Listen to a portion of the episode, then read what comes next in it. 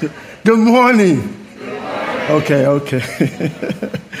it is a pleasure to be able to stand before you once again. We're going to continue in our study as we walk through the book of Malachi. So, if you would find your place there this morning, we'll be uh, overviewing Malachi chapter 3. Malachi chapter 3. So, if you would find your place there in verse number 6. And this morning we'll be reading Malachi chapter 3 um, verses 6 through 12.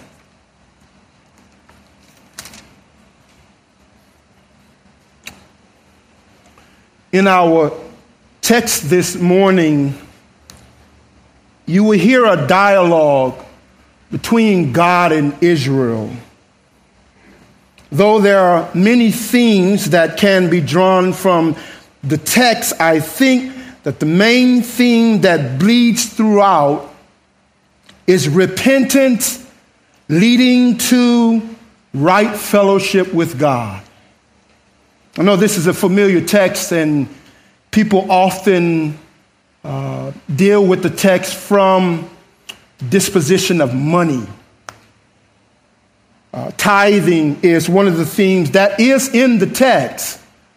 But if I think if we look long and hard and we look at the text as a whole, can see that God is wanting his people to come. So as we stroll through the text, you would see the people of God being rude, disrespectful, and full of pride.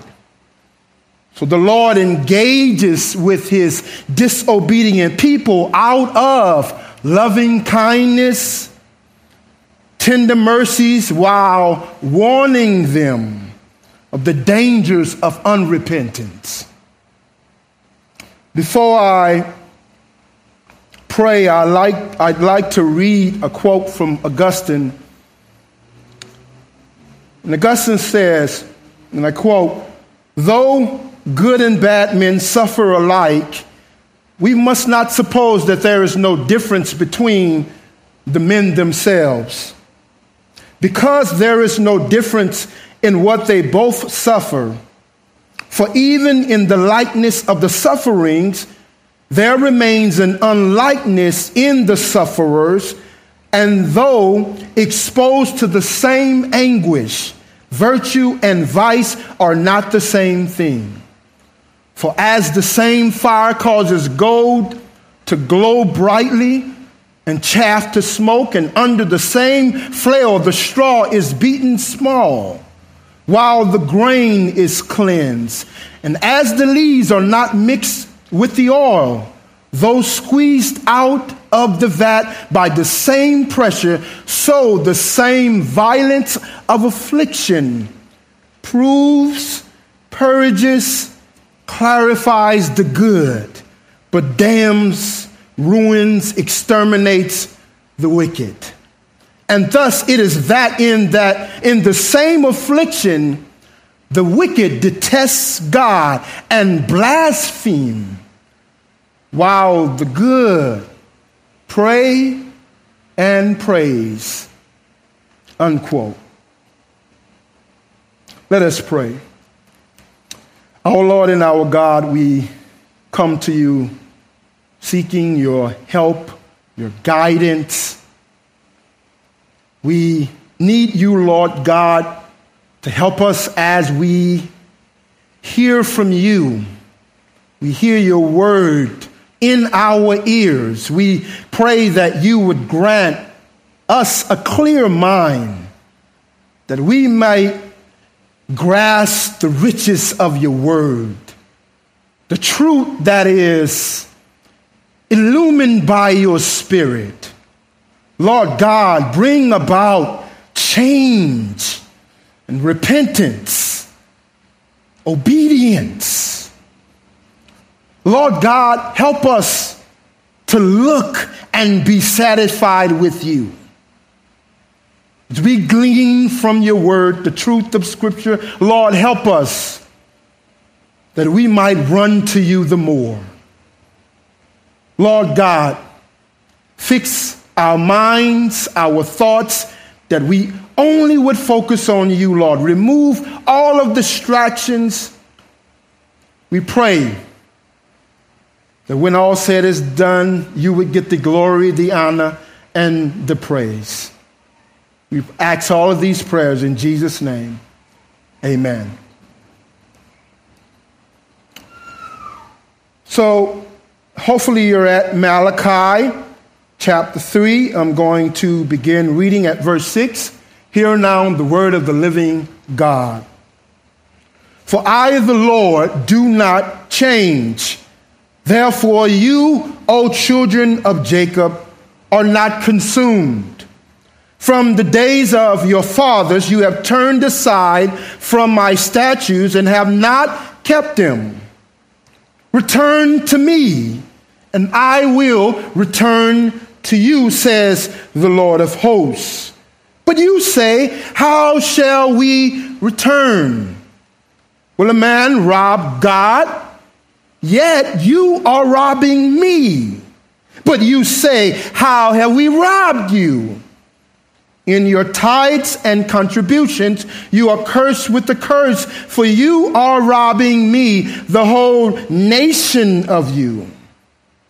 Bring the full tithe into the storehouse, that there may be food in my house. And thereby put me to the test says the Lord of hosts. If I would not open the windows of heaven for you and pour down for you a blessing until there is no more need. I will rebuke the devourer for you, so that it will not destroy the fruits of your soil, and your vine in the field shall not fail to bear, says the Lord of hosts. Then all the nations will call you blessed, for you will be a land of delight, says the Lord of hosts. This morning, my sermon, as you can see in your bulletins, is entitled Return to Me, and I Will Return to You.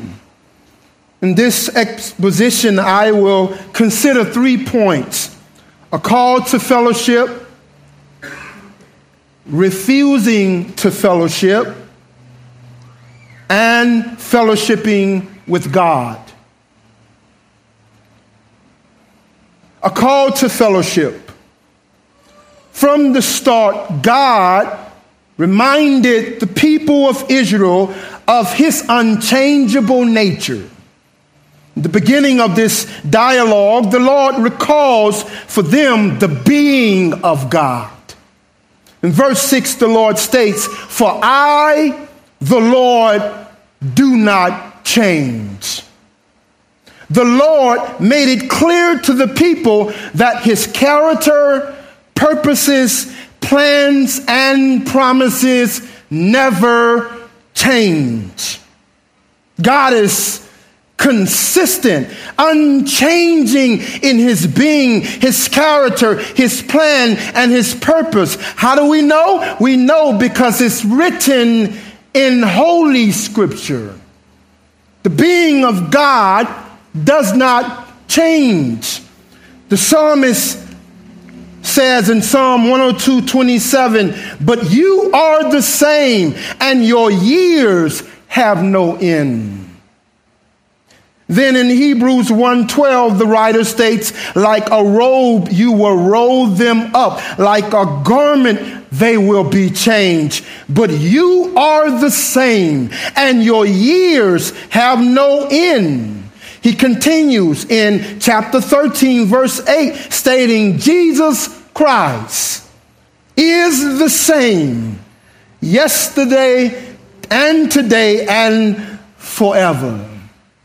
And if that's not enough, in James 1:17, the text says, "Every good gift, every perfect gift is from above, coming down from the Father of lights, with whom there is no variation or shadow due to change." Beginning to see the scripture teaches us about the being of God, the character of God. The character of God does not change. What do we know about God's character? Number one, God is good. God is good. Some, how many of you would testify that God is good? Say amen. Amen. amen. Psalm 34 8, the psalmist would agree with you. The psalmist says, Oh, taste and see that the Lord is good. Blessed is the man who takes refuge in him. Not only is God good, but God is holy. Hannah prayed after the Lord opened her womb, enduring much pain and sorrow and, and being made fun of and teased because she could not bear children. Here it is when God opened her womb in 1 Samuel 2 and 2, she says, There is none holy like the Lord. There is none besides you. There is no rock like our God. Do you feel that way sometimes as you contemplate the goodness of God, the holiness of God? It will cause you to praise Him and to honor Him and to adore His name and say, like Hannah says, there is no one like the rock, the one like our God. At this very moment, you can just imagine that Hannah was able to comprehend the holiness of God, God being separated from all the rest. And say, There's no one like you. All you have to do is experience God at work in your lives, looking and being satisfied with Him, and you too will be like Hannah unable to control your emotions and tears rolling down your face because of the goodness of God. Even the demons declare that the Son of God is holy because of his divine power over darkness. In Mark 124, the demons shuddered, asking, What have we, what have you to do with us, Jesus of Nazareth? Have you come to destroy us? I know who you are, the Holy One of God. What else do we know about God's character? We also know that God is faithful. Yes, Psalm 36 5 says, Your steadfast love, O Lord, extends to the heavens, your faithfulness to the clouds. In other words, God is faithful from the east to the west, from the north to the south. God is faithful in all things. Hebrews 3 and 6 says, But Christ is faithful over God's house as a son, and we are his house. If indeed we hold fast our confession and our boasting in our hope. And in addition to the faithfulness of God, God is also just and righteous. Psalm 33 5 says, He loves righteousness and justice. The earth is full of the steadfast love of God. Isaiah 30 18 says, Therefore the Lord waits to be gracious to you. And therefore he exalts himself to show mercy to you. For the Lord is a God of justice. He's a God of justice. Blessed are those who wait for him. It's easy for us to go off on the beating path, path for revenge, trying to force the issue rather than waiting on God. God in the text says we are blessed for waiting.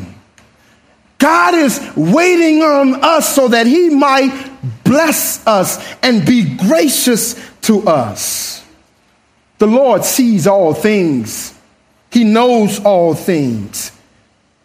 Zephaniah 3 and 5 says, The Lord within her, within her is righteous. He does no injustice. Every morning he shows forth his justice. Each dawn he does not fail, but the unjust knows no shame.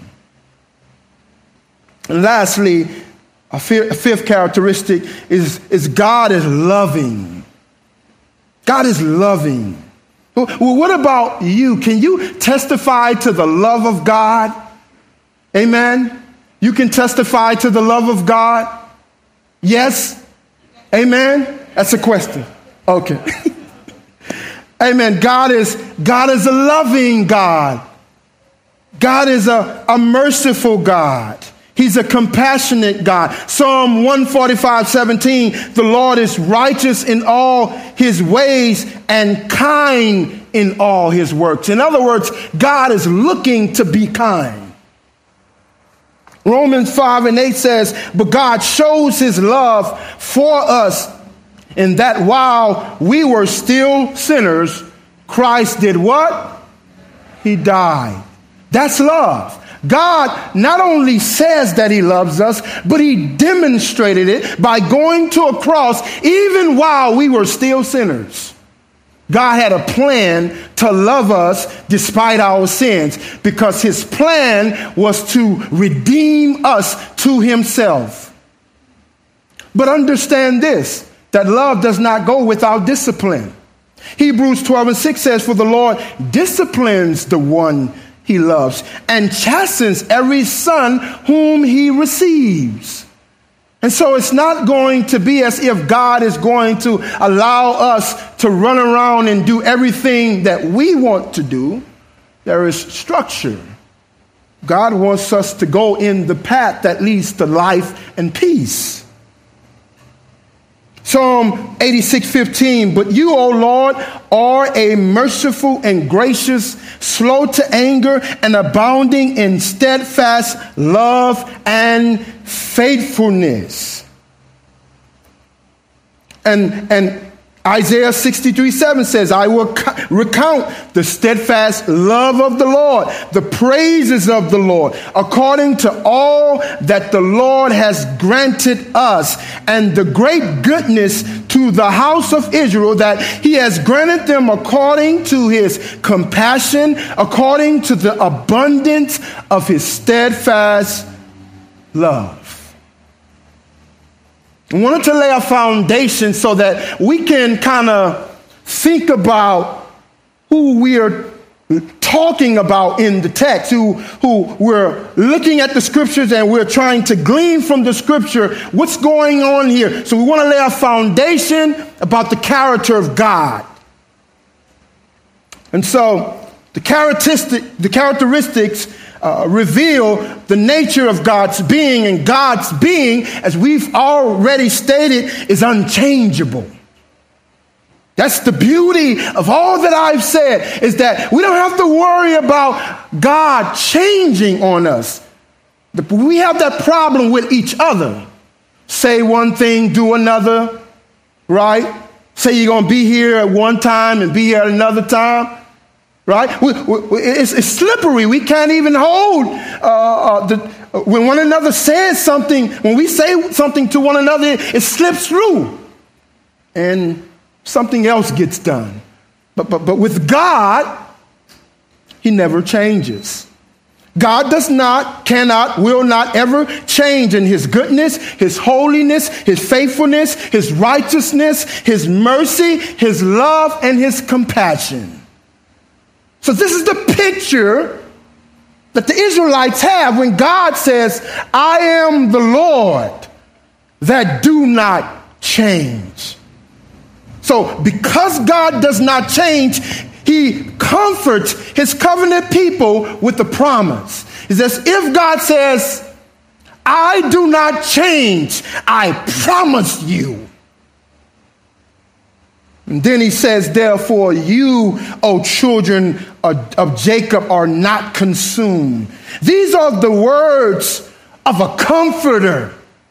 Because even though God has the right to destroy them because of the sin that they have committed in the land, the Lord says, You are mine. You're my covenant people. And the Lord does not change. And so the people are, are being pursued by God who keeps promises and whose words are true and does not change. Psalm 33 and 4 says, For the word of the Lord is upright and all his work is done in faithfulness. So, though the Lord is calling Israel to have right fellowship with God, the people are unrepentant and unwilling to change. This is the picture. God begins the conversation. This leads me to my next point. In verse 7, it states, From the days of your fathers you have turned aside from my statutes and have not kept them. It's as if God says, I will not change, I do not change, but you haven't changed either.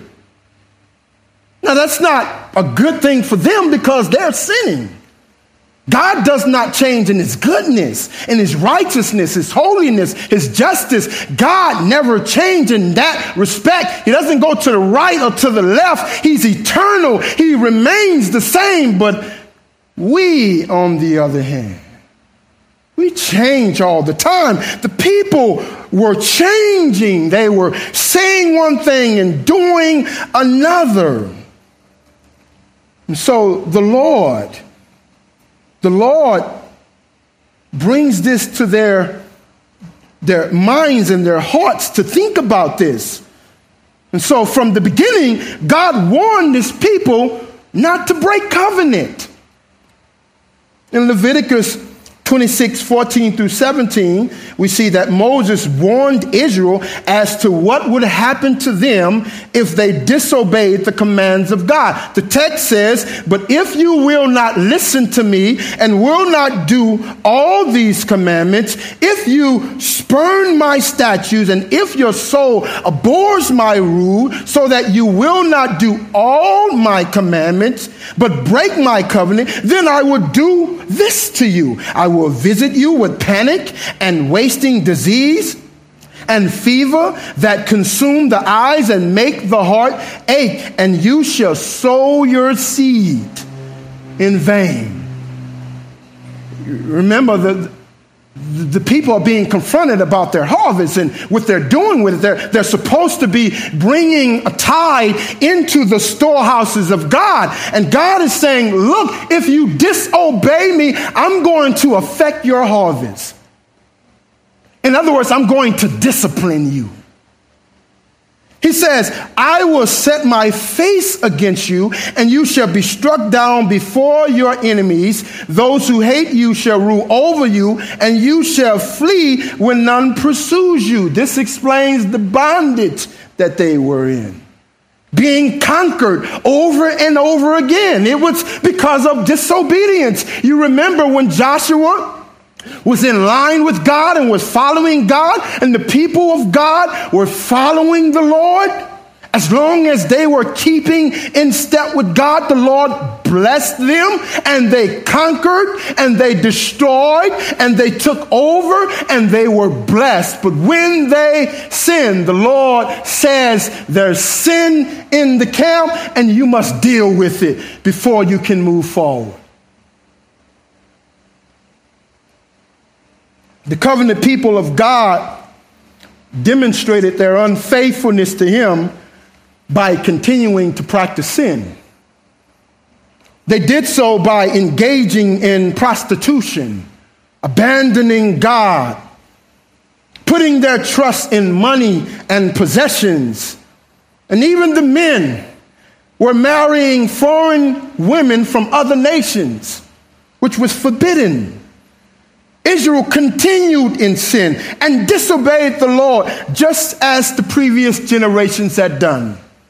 They were uncommitted to the things of God. It was their duty to give a tenth of their produce. Instead, they kept it for themselves what belongs to God. God is seeking repentance from his people, according to verse 7. God calls his people to repentance and fellowship, saying, Return to me, and I will return to you, says the Lord of hosts. God desires to have fellowship in the beginning of Genesis, we learned that man, it used to be a time that man would fellowship with God, as the scripture says, in the cool of the day. But sin has come in and disturbed and dismantled and destroyed all of that. So there must be a restoration. There, there, there must be redemption. And that picture comes through the person and work of our Lord Jesus Christ.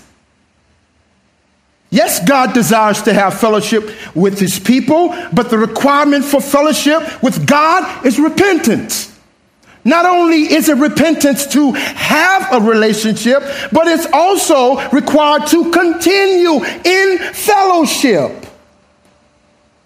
2 Kings 17 13 says, The Lord warned Israel and Judah by every prophet and every seer, saying, Turn from your evil ways and keep my commandments and my statutes in, according, in accordance with all the law that I commanded your fathers and that I sent to you by my servants, the prophets.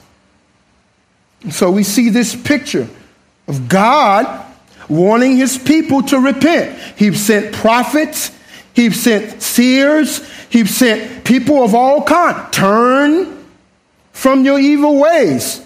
Keep my commandments. Psalm 34 14 says, Turn away from evil and do good. Seek peace and pursue it. Isaiah 55 7 says, Let the wicked forsake his way, and the unrighteous man his thoughts. Let them return to the Lord.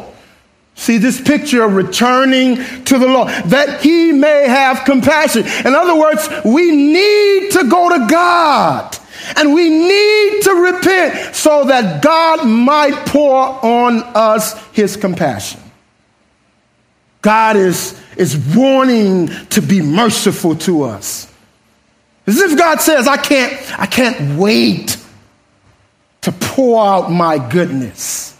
You, you think we enjoy giving good gifts to our children? Imagine the Creator looking upon His creation and saying, Oh, how I, I want to pour out on them. We see a picture of this with, with Jesus as he was leaving Jerusalem. He looked back and said, Oh, Jerusalem. I would have loved you as a chick love, as a chick loves her, uh, as a hen loves her chicks. Can't get that out. But the picture, you see this picture of a loving relationship, right? A God loving his people. Return to me that I might have compassion on you. And then that same verse, Isaiah 55 7 says, And to our God, for he will abundantly abundantly pardon. The children of, of Jacob, it's interesting that they're called the children of Jacob. The people who has the likeness of a deceiver. You remember, you remember Jacob when he deceived his father, right? It's interesting that the writer here says the children of Jacob. In other words, you deceptive people. You're always changing must here we have the people who has the likeness of, the, of a deceiver. They must change from their wicked ways and in a sense become whom god wants them to be. And so they're to return to the lord who is the same today yesterday and forevermore so that he might be gracious to them and add to them his benefits. Have you drift, drifted from God in a particular area of your life? Is there something you're dissatisfied with and is now in a place where you're shifting blame to God and accusing Him of something you believe that He did or didn't do? This is. This is the spirit in which the children of Jacob are operating out of. We must check these feelings that come in, and we must place them under the sovereignty of God. When life seems unfair, when it seems as if the world is coming down, as we look into politics and everything that's going on there, we have to make sure that we are being Christians. We don't want to be moved with the things that are going on in our day. We must plant our feet in Christ, the one who is the same today, yesterday, and forevermore. And so we have to remind ourselves when we find ourselves feeling that way, the Lord does not change. After the people heard God's plea for them to return, the people rejected God's offer and, in, in, in, in essence, refused God. The people responded to God's call to repentance, saying, How shall we return? It's there in the text. How shall we return? The covenant people of God asked the prophet of God, in essence, how should they show repentance? In other words, what have we done? Now, we, we know this is Israel. We, we, we, we, we're, we're pretty familiar with their history and how they constantly disobeyed God. And we can identify with that. We're not identifying ourselves as being self righteous. We can come alongside Israel and said, We are the same way. We continue to neglect God's word. We continue to do what he told us not to do. We trespass into places. We look at things we ought not to look at. We say things we ought not to say. We get angry without repenting. You see, and so we're able to, to relate to Israel. We don't want to put Israel out on the island as if we can't relate to them. The people responded, How shall we return? At first glance, it, it might seem as if they're concerned about doing the right thing. It's as if they're, they're going to the prophet say, You know what? You're right. You know, what what, what have we done? But, but, but that can't be the conclusion. Truthfully, they, um, they were not concerned at all. Rather than admitting that their failures in keeping God's command, they instead challenged and questioned the prophet of God. Like, what do you mean? we've sinned. These people were not concerned about God's law and keeping and holding it and obeying it. They were not repentant at all. They didn't lose a step. What do you mean we sin? Sin in what? What have we done? But first, in regards to sorrow for sin, the Word of God says, in Psalm 51 17, the sacrifices of God are a broken spirit. Do they sound like a broken spirit? A broken and contrite heart. Oh God, you will not despise. You see, as we follow up, we say, ah, oh, this is not adding up. They're, they're not doing these. things. Psalm 34 18 says, The Lord is near to the brokenhearted and saves the crushed in spirit. In other words, we ought to be broken for our sins that we've committed against God. The people of Israel are to be broken because they have sinned against a holy and righteous God. We must be like David in Psalm 51. Have mercy on me, O God, according to your steadfast love, according to your abundant mercy. Blot out my transgressions, wash me thoroughly from my iniquity, and cleanse me from my sin. For I know my transgressions and my sin is ever before me.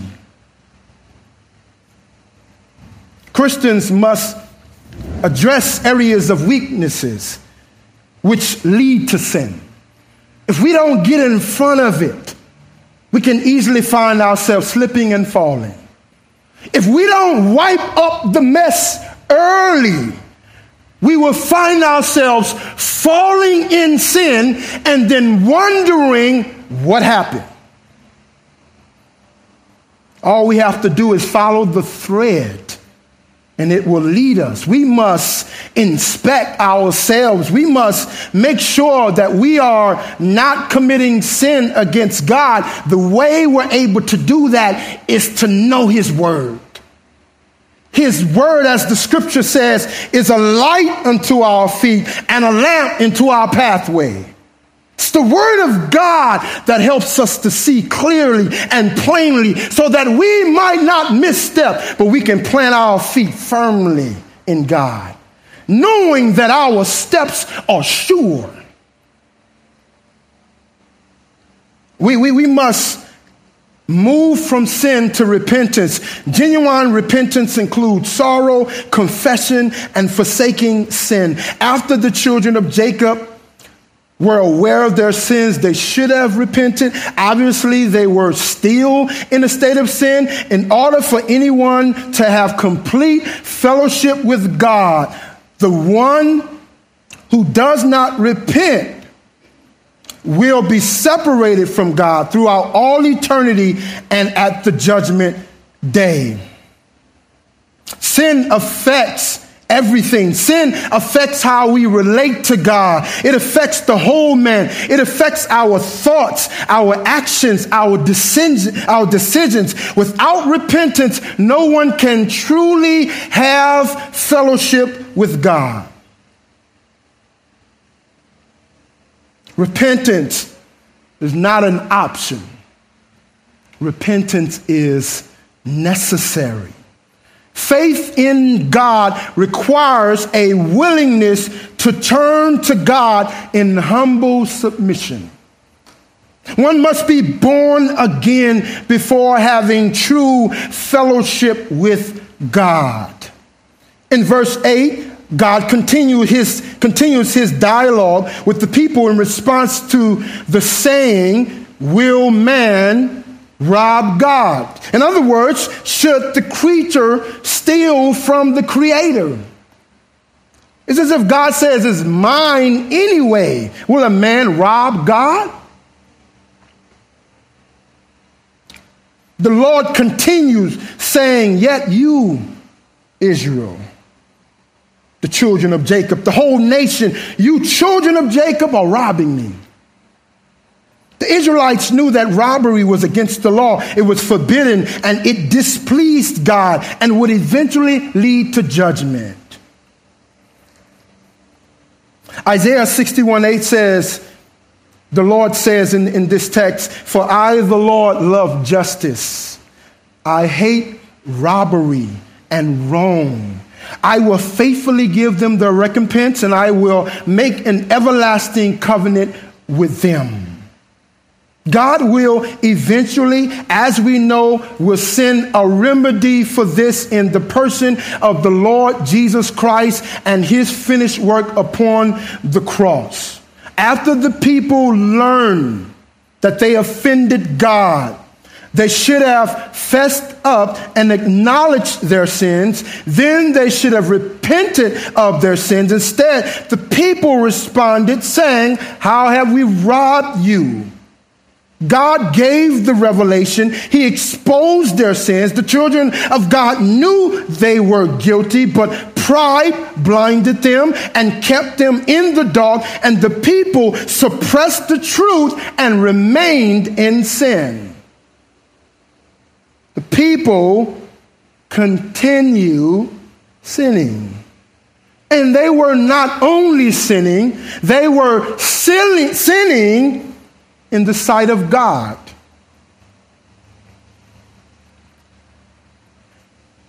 Jesus, the Lord, says, and this is the judgment the light has come into the world, and people love the darkness rather than the light because their works were evil. For everyone who does wicked things hates the light and does not come to the light, lest his works should be exposed. But whoever does what is true comes to the light, so that it may be clearly seen that his works have been carried out in God. The people asked, How have they robbed God? Though God could have answered their question with a long list of wrongdoings and failures, uh, some we know of already, but he responded with this particular downfall and neglect, and he says, Tithes and contributions, tithes and offerings. Tithing was not something new to the Israelites.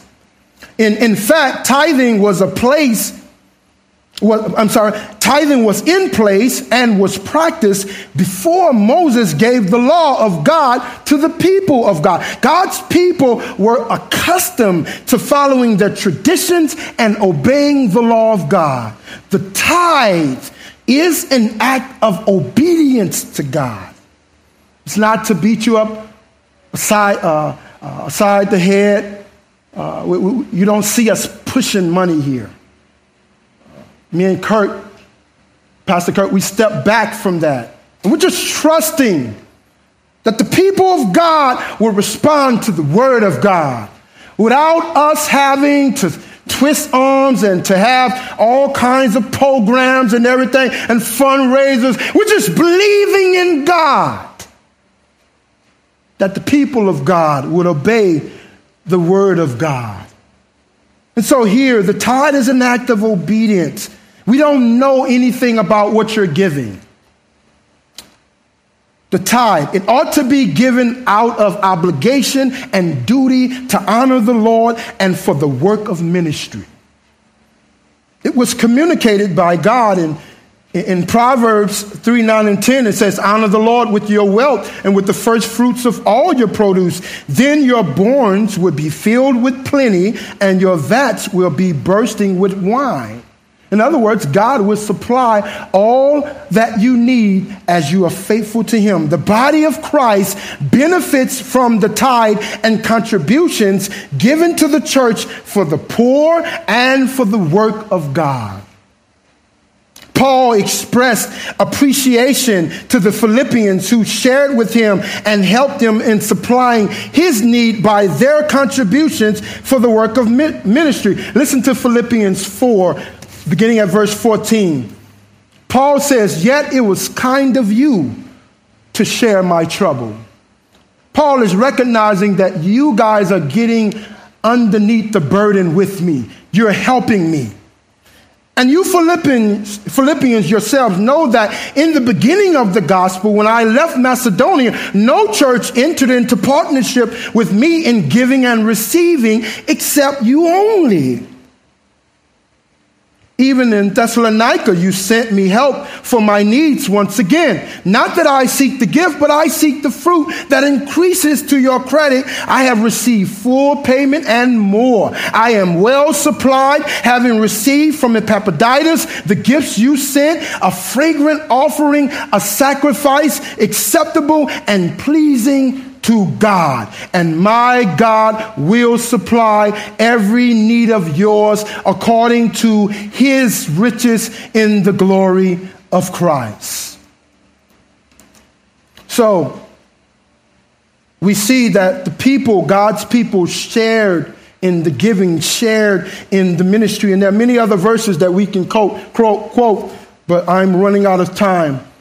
The Lord God because of their disobedience, the Lord God declared a curse on the nation of Israel if they did not obey the commands of God. In verse 9, he states, You are the curse. You are cursed with a curse, for you are robbing me, the whole nation. Disobedience to the law of God can sometimes lead to divine curses. It's found in, we see a picture of this in Deuteronomy 28, verses 15 through 19. It talks about a curse. When we talk about a curse, a curse involves suffering, a curse involves shame, it involves adversity and all kinds of calamities. One might even be separated from family when a divine curse is placed upon them. The Jews disobeyed God at various points throughout the generations, but we can learn from those that have gone before us. Sometimes we, we struggle. Sometimes we struggle with failure at different points in our lives. And when we see others fail at points in their lives, we must be careful not to judge too quickly. Despite how the situation might appear, we ought to always show compassion toward those that have fallen into sin. We should have a mind to restore.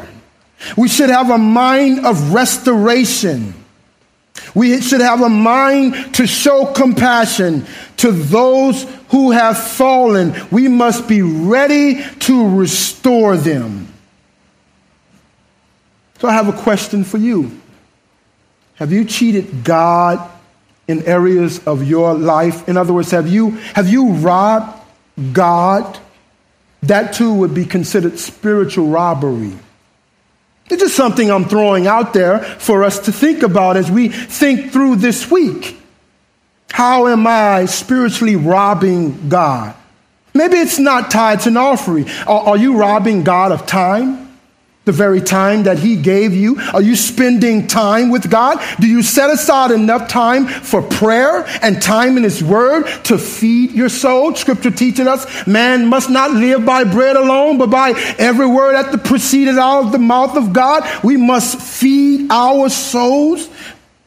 Are you neglecting the opportunities to fellowship with sisters and brothers in Christ? Are you robbing God by withholding about not or, or by not using your spiritual gifts that are meant for the body of Christ for sanctification and edification? Could you do more? Could you give more? Are you giving God the best of your time, talents, and treasures? Are you truly living for the glory of God?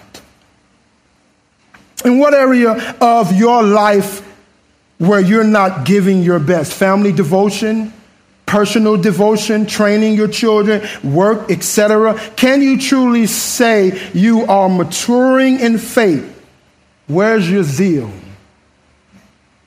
If God was to put a spotlight on your life, where would your zeal be? Where would your adoration be? You see, God desires fellowship. And this is my last point. It's not much there. Please, I beg your patience. Fellowshipping with God. The Lord is about restoration, even when the people of God deserves righteous wrath. God is merciful, loving, kind, forgiving, and he's unchangeable in that. In verse 10, the Lord urges the people, return have fellowship with me. The Lord encourages and spurs the people on to repentance, saying, Bring the full tithe. In other words, if you're stealing, stop stealing and, and give, be generous. And he says that you're to bring in the full tithe. If you only brought a, a, a certain amount, bring it all in now. Glorify me. Bring the full tithe that there may be food in my house. God's covenant people took the tithe for themselves, they, they offered God the rest. They took for themselves and say, You can have that. They, they gave God whatever they wanted to give. Give God. They weren't in step with keeping the law. They kept back some of what God gave them to serve themselves. And this was the whole nation. The whole nation. They were familiar with the law. They, they were familiar that stealing was wrong. God identified their sins.